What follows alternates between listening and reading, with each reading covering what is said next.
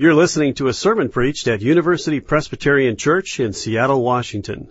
For more information, please visit our website, upc.org. This morning we begin an eight week series in the Gospel of Luke called Turning Points uh, Transformation in the Ordinary Stuff of Life. stories of transformation. We believe Jesus Christ calls every disciple to be transformed. In fact, one of part of our mission statement here, which you see painted on the wall as you go towards Larson Hall uh, this morning, is to uh, center our lives on Jesus Christ, to grow through Christ-centered community, and to participate in the transforming work of God through the Holy Spirit. When Jesus Christ calls us, He loves us so much that He embraces us just the way we are. And yet He loves us so much that He doesn't dare to leave us that way. He calls us forward into transformation, to change, to be changed. As he says, uh, Paul says in uh, 2 Corinthians chapter 3, we are to be transformed from one degree of glory to another as we behold the face of our Lord as through a mirror dimly. So we're transformed from what we once were. We are also transformed uh, over against the norms of society. As Paul would write in Romans chapter 12, uh, be not conformed uh, to the world, but be transformed by the renewing of your minds, so that you may discern what is the will of God, that which is good and perfect and acceptable. Though, as you know, when Jesus Christ stepped onto the stage of history, he called people to this one word, repent. He said, repent, for the kingdom of God is at hand. And you may know that word repent, both in Hebrew and in Greek, means simply to turn. Jesus is calling his followers to turning point after turning point after turning point in their life. I think, by the way, when he says turn for the kingdom of heaven is at hand, what he means is that the kingdom of heaven is at hand. Now, I think he means literally the kingdom of heaven is an experience of God that we can literally step into as though a threshold were placed at our feet. And Jesus says, step in, be transformed. Well, uh, then it's not surprising that Jesus, as he invites us to turn, uses stories parables. Any good story that's worth its salt uh, is always a, something that expands our horizon. Right? After a good story, you see yourself and you see the world differently. You see it more clearly. You see more of it. And that's why Jesus gives us these stories that we call parables. A parable, uh, the word English word parable is a transliteration of a Greek word parabole, which means simply to throw something alongside of something else. Jesus is throwing alongside uh, a, a, story, a common story of common things in life, everyday life, as his parables tend to deal with, but alongside the mystery of the kingdom of God. And if, if we can see what he's showing us in the story, perhaps we can see what he wants us to see about his kingdom and be invited into it. The word parable, uh, Greek word parable translates uh, the Hebrew word mashal, in the Greek translation of the Old Testament, which means proverb or, or story, allegory, um, or myth. But the, the core meaning of it is something that's hidden, a puzzle. So that when you hear the parables, it causes your head to, uh, to, to, to wrap around a new truth, to bend, to puzzle it out, and then to see an expanded reality and to step into it. So the story that we look at this morning, our first parable, is, is a story of apathy that is turned to great feeling. So I want to invite you to pull out your Bible or the black book in the rack in front of you, this uh, Pew Bible. Open up to Luke chapter 7.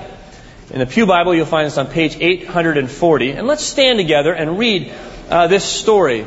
Luke chapter 7, verses 40 through 43. It's right in the middle of that long paragraph there. Luke 7, verses 40 through 43. And if you're visiting when we're done reading, I'll say, This is the word of the Lord. And if you think it's true, you can say thanks be to God. Listen carefully. We're reading God's Word. Simon I have something to say to you. Teacher, he replied, speak. A certain creditor had two debtors. One owed 500 denarii and the other 50. Now, when they could not pay, he canceled the debts for both of them. Now, which of them will love him more? Simon answered, I suppose the one for whom he canceled the greater debt. And Jesus said to him, You have judged rightly. This is the word of the Lord. Heaven and earth will pass away, but what we just read never will. Please be seated. One of the pleasures of vacation for me is to be able to worship in other churches. And we did that this summer. And I heard a preacher define the word sin. And he defined it as rebellion against God, you know, running away from God. And I suppose that's what it is. And yet, as I was processing that and thinking about that in the context of my own life, I, while I know that I'm a sinful person, I don't experience myself rebelling against God. I don't have an experience that, that I'm running away from God. You know, in fact, as I go on runs and jogs, I oftentimes find myself praying and saying, Lord, I want more of you in my life. I want to experience more of you. To know more of who you are. I don't feel like I'm really running away from God. It makes me wonder are there two different kinds uh, of sin? Is there a, a sin of irreligion? And is there maybe a sin of religion? I mean, after all, I, you know, I come to church every week, even when I'm not paid to be here, and uh, I try to read my Bible regularly and to pray. And, um, I even from time to time give stuff away to help people who are poor. And I know that my heart beats for justice. I yearn for justice uh, in the world. And yet, if the truth be known, there are moments in my life where I feel for all of my trying, I just cannot quite touch the heart of God. I just can't break through.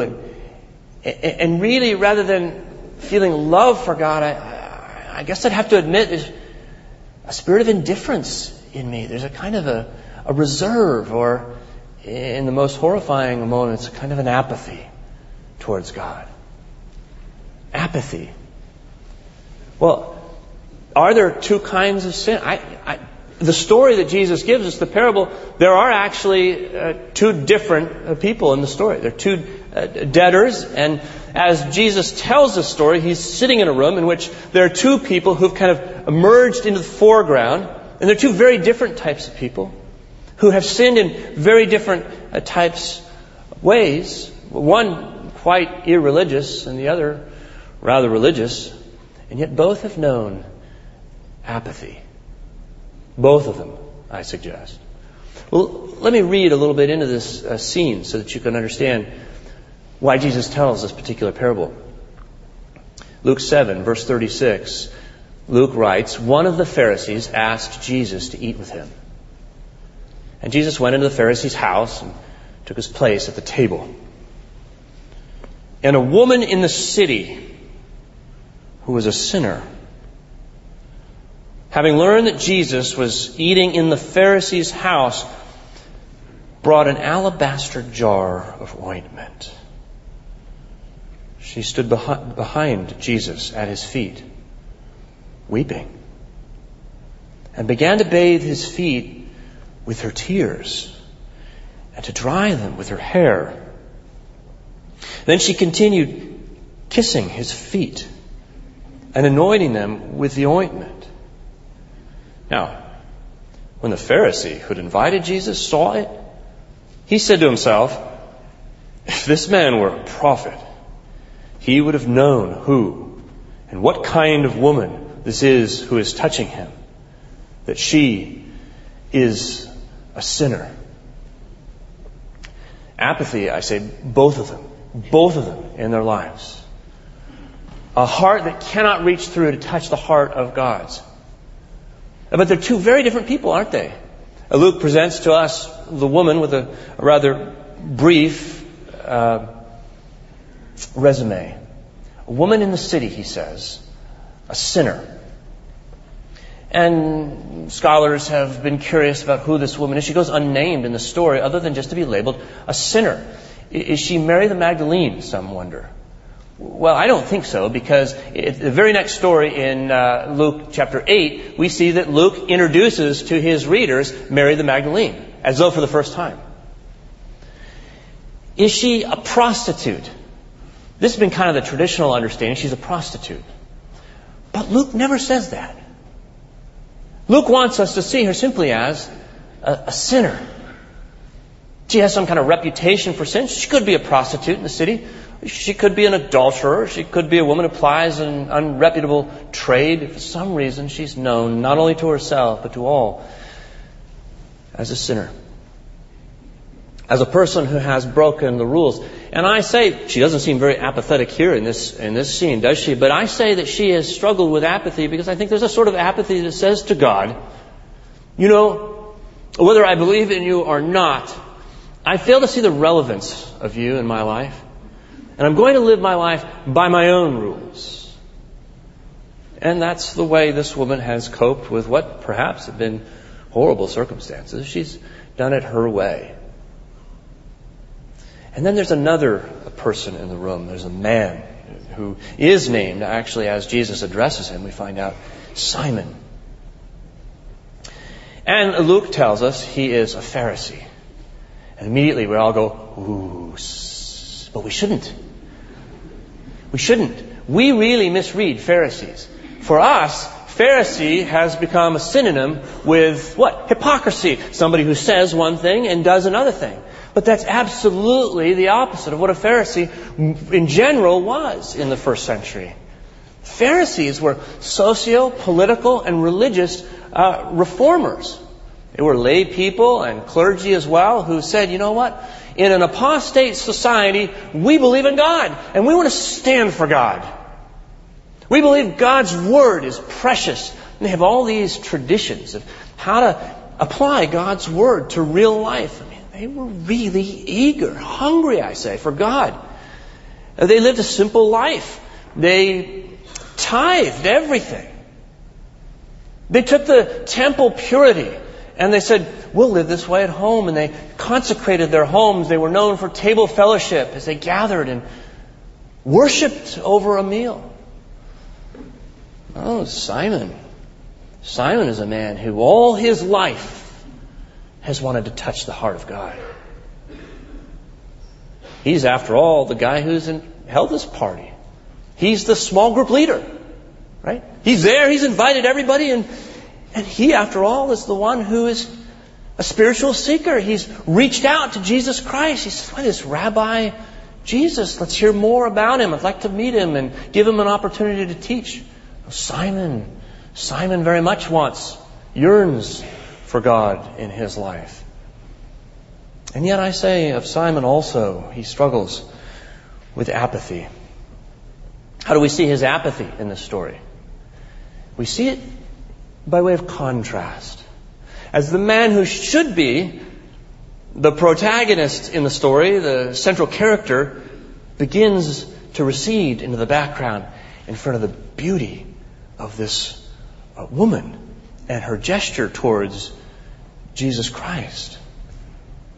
See, she uh, comes into this house, and it's true that oftentimes a meal like this would be a public occasion, you know, sort of an open courtyard, and doors are open, People can come in who are curious and listen and participate. The invited guests would all be gathered around the table, the low table. They would lean usually on their left elbow with their legs stretched out backwards. And people gathered around, sitting and then against the wall standing. And here comes this woman. Here comes this sinner. We're told she comes prepared because she's got an alabaster jar, a small, fragile stone or glass jar with perfume in it, which is the uh, far more expensive way to do an anointing, more precious than the most expensive of olive oil. And she comes apparently to anoint Jesus maybe to put the oil on his head or something. And I, I see her in my mind's eye coming into that room rather shyly and sheepishly, knowing she really doesn't belong, and that she will be discovered, making her way through the doorway, pressing through the people who stand, through the people who are sitting, and there is Jesus the Savior. It's, she doesn't even have time to get to his head. Have you ever been caught off guard by your own tears? Maybe you're at a sporting event or a, a, moving commercial on television comes and you think, this is not a place for tears, but all of a sudden you're bawling like a baby. I think that's the experience this woman has. She's moving for his head, but she doesn't get past his feet when all she face to face with her Savior bursts into tears. Somewhat embarrassed, she sees that her tears are falling on the feet of Jesus. She bends over with her hair to wipe them dry and realizes now I'm into it.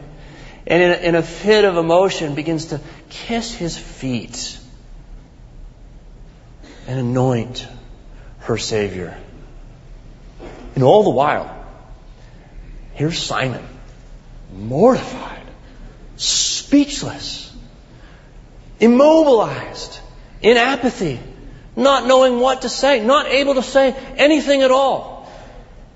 Simon, this man who yearns for the fulfillment of God's promises through the whole of the Hebrew Bible, is now in the room with beauty itself. He's face to face with that which is love. And he can't move. He can't reach out to touch. Jesus would call to our attention that Simon had omitted even the basic uh, gestures of hospitality so far as he didn't offer any water for his feet or oil for his head, not even the common kiss that one gives as a guest comes through the door. Jesus points out, You've not been able to touch me. I'm reminded of Simeon, this great saint, this old man who's run the race. He comes to the end of his life. He's at the temple one day. It happens to be the day that Jesus, the baby, is to be dedicated. And he begs for a moment with the baby in his hands. He takes Jesus, this baby, and listen what he says to the baby. He says, looking into his eyes, Master, now you are dismissing your servant in peace, according to your word. For my eyes have seen your salvation, which you have prepared in the presence of all peoples, a light for revelation to the nations, and for the glory of your people Israel.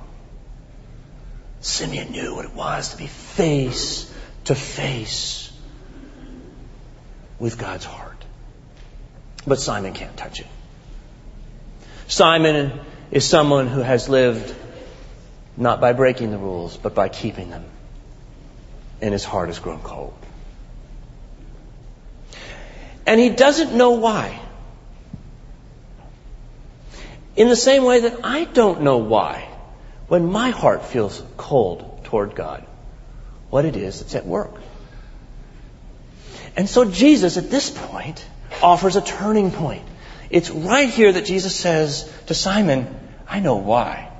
Then I have a story for you, Simon. And Simon says, Speak. As good as somebody speaks, because I can't, right? Let me read the story in verse 40. We've already read it, but listen again. Jesus spoke up and said to him, Simon, I have something to say to you. Teacher, Simon replied, Speak. A certain creditor had two debtors. One owed 500 denarii a, a, a denarius is a day's wage. So this is probably a year and three quarters worth of wages, counting Sabbaths. And, and the other 50, a couple months. And, and when these two debtors could not pay, the moneylender canceled the debts. And you know what the Greek says? It says, He showed him grace. That's really what it says. Showed him grace. He showed grace for both of them. Now, which of them will love him more? And Simon answered, I suppose the one for whom he showed more grace. And Jesus said to him, You've judged rightly. So it's a story Jesus tells. And in the story, there are two characters. It's always helpful when you've got characters like this to ask yourself what's similar about them and what's different. There are two similarities about each of these two debtors, and there's one difference. The two similarities are this. First of all, both of them have a debt that they cannot pay. Do you see that? That's important. Jesus wants Simon to see that. These two characters are proxies for the two people that are standing in front of him. See, both of them have a debt that they cannot pay. Simon doesn't understand that, you know, because remember what he calls the woman? She's a sinner. Yeah, he's got a category for people with debts they can't pay, but he doesn't think he belongs to that cat. He's not a member of the set. She is. She's a sinner. Jesus says no. Both of these debtors have a debt they cannot pay. The second similarity is the money lender forgives the debt of both. He shows them both grace. See that? Both of them, Simon, are offered grace. What's the difference? Well, the difference is the scale of the debt. One of them, it's a huge debt. And the other, it's a relatively small debt. Now, what is Jesus implying in this? Is he suggesting that Simon isn't really as much of a sinner as this woman? I don't think so. I think Jesus has no intention of reinforcing Simon's superiority over this woman. That's why the first point, they both have a debt they can't pay Simon. No, but I think he wants it to make it very clear to Simon what it is that's motivating this extravagant expression of love. And what motivates it is her experience of the size of her debt that's been forgiven. In her mind, she knows it's huge. So maybe this helps. I'm going to pull out you know, three cups here. Okay? That helped. So, here in this cup is uh, plastic cup, is, is water. This is the debt cup. This is our perception of how much debt we have accrued before the money lender. The parable goes like this. You say, well, if you've got that much sense of your debt, you pour that into the grace of the money lender, who forgives it all. As much as you pour into the grace cup, it's forgiven. And as much as you understand that you have been shown grace, you pour that into the love cup because you will find an automatic reaction to your experience of grace. Induces the great love for Jesus Christ. And, and, and, this is so easily misunderstood that Paul had to address this. He says, well, does that mean we should just sin even more and more so that we have more and more experience of grace and more love? And he says, no, no, no. Friends, you cannot love somebody who's shown you grace like that. So, Mark, can you see this? Jesus couldn't either. How about this? All right, I'm going to pull out a few buckets here. And here's how it works. This is the woman's perception of the debt that Jesus has forgiven. And because she knows how much debt, and because she knows who Jesus is, she's got a huge experience of grace in her life. I'm glad Mark didn't say, you liar. this is all, this is all true. And because she has that experience of God's grace in Jesus Christ, her response is a huge bucket of love. Jesus says, I tell you, your sins are forgiven. Not because she's loved, he says, I can tell you that her sins are forgiven because I've seen her love bucket. See, that's what the story is showing. Simon, this is the invitation that he's receiving as he listens to it. The parable creates this tension between the way he sees life and the way that Jesus sees it. You've got it all wrong, Simon. I'm inviting you to believe the gospel. And then he says to Simon, after the story. He says, Simon, and I think he kind of turns his back almost on Simon. He says, You see that woman? Listen, it's, it's verse 44. It says, Then turning to the woman, Jesus said to Simon, Do you see this woman? I entered your house. You gave me no water for my feet, but she has bathed my feet with her tears and dried them with her hair. You gave me no kiss, but from the time I came in, she has not stopped passionately kissing my feet. You did not anoint my head with oil, but she has anointed my feet with ointment. Therefore, I tell you, her sins, which were many, have been forgiven. Hence, she has shown great love. But the one to whom little is forgiven loves little. Then Jesus said to her, Your sins are forgiven. But those who were at the table with him began to say amongst themselves, and this is the key question of the whole Who is this who even forgives sins? And Jesus said to the woman, Your faith has saved you. Go in peace. It's not about two different kinds of people. Not about two different kinds of lifestyle, religious or irreligious. Not about two different kinds of sin. It's all about one great act of grace. We see it in verse 47. I mean, you could ask yourself, what do we know about this woman? We get a little insight here, verse 47. Paul says, I tell you, her sins, which were many, have been forgiven. That in Greek is the perfect tense. And remember, in Greek, the perfect tense is used to depict something that has happened in the past that has a continuing effect an effect that's at work in the present. Her sins have been forgiven. That moment of her faith has begun to transform her life. On the other hand, he says, but the one to whom little is forgiven loves little. This is the present tense, is forgiven. As he looks at Simon, I think, it says, You haven't received yet much forgiveness, have you, Simon? she clearly has faith in the gospel. And, and you want to understand what the gospel is. You need to know that. That's, that's the critical thing. That's what, that's what has shaped her experience of God's grace. It's this one word, the gospel. Gospel shapes the whole. That's why we call this the gospel of Luke. And that's why when the angels come on the scene at the beginning of Luke, what they say is the gospel.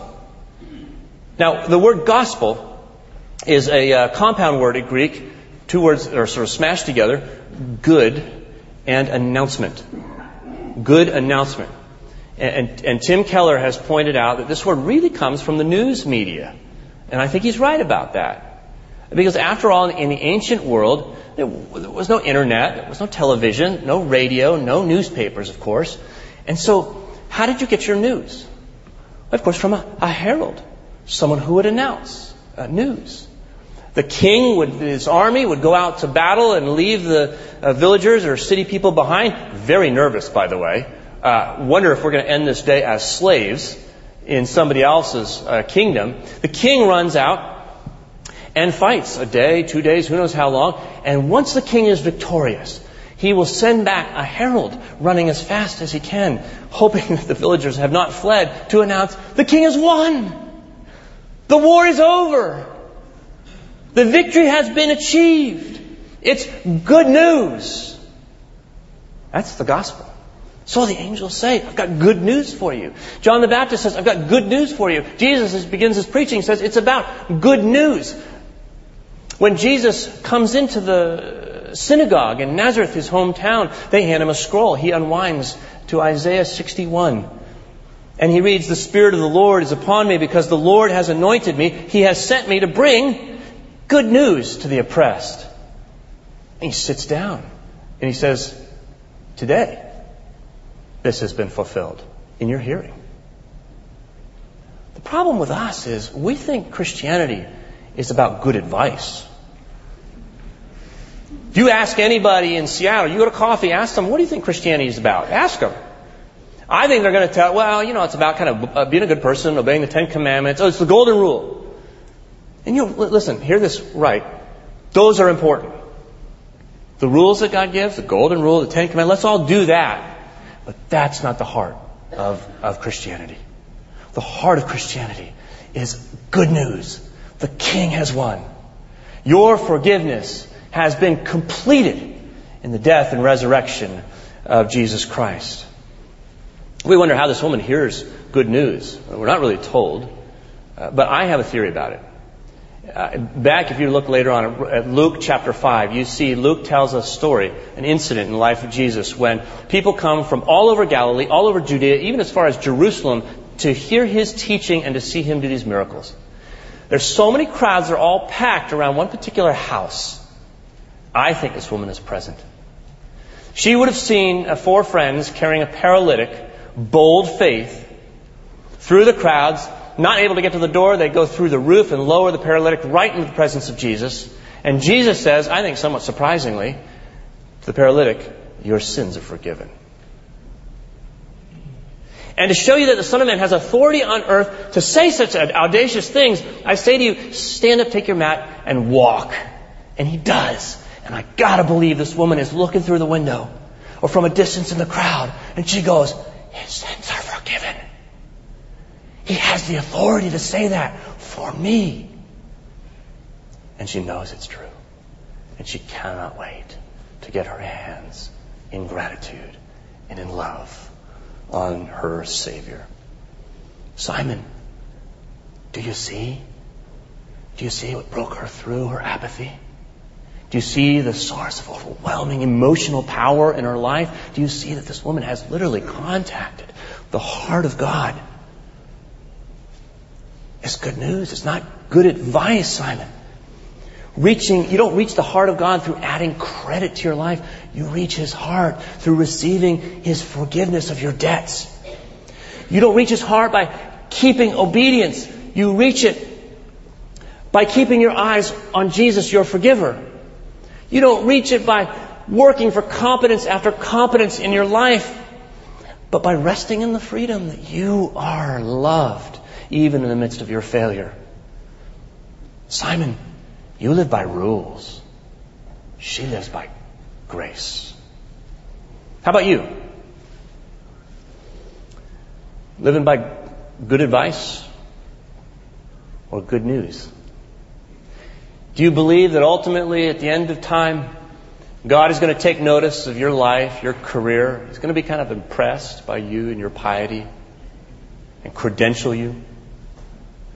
Or do you believe in the God who literally bends heaven down to meet us in our place of greatest need, deepest shame, and most heartfelt brokenness? the humiliation of the incarnation and the cross. He has died for me. He has died for you. He has risen for me and he has risen for you. Friends, that is good news. Are you prepared to hear from him today? His assurance. Your sins are forgiven. Let's go to him in prayer.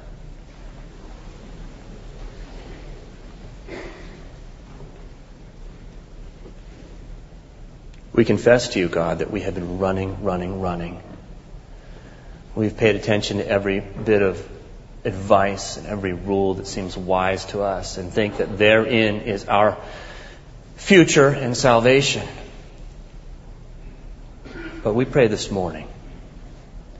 We pray for ourselves, for those who are hearing the good news that you bring for the first time today, and for those who have heard it year after year after year break through to our hearts.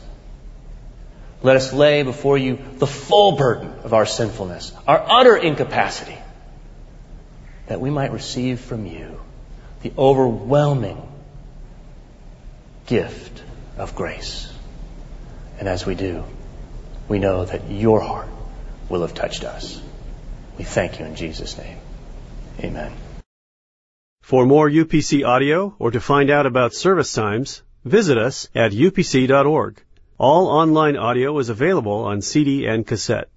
To order copies of sermons and classes, please visit upc.org slash audio, email audio at upc.org, or call 206 524 7301 extension 117.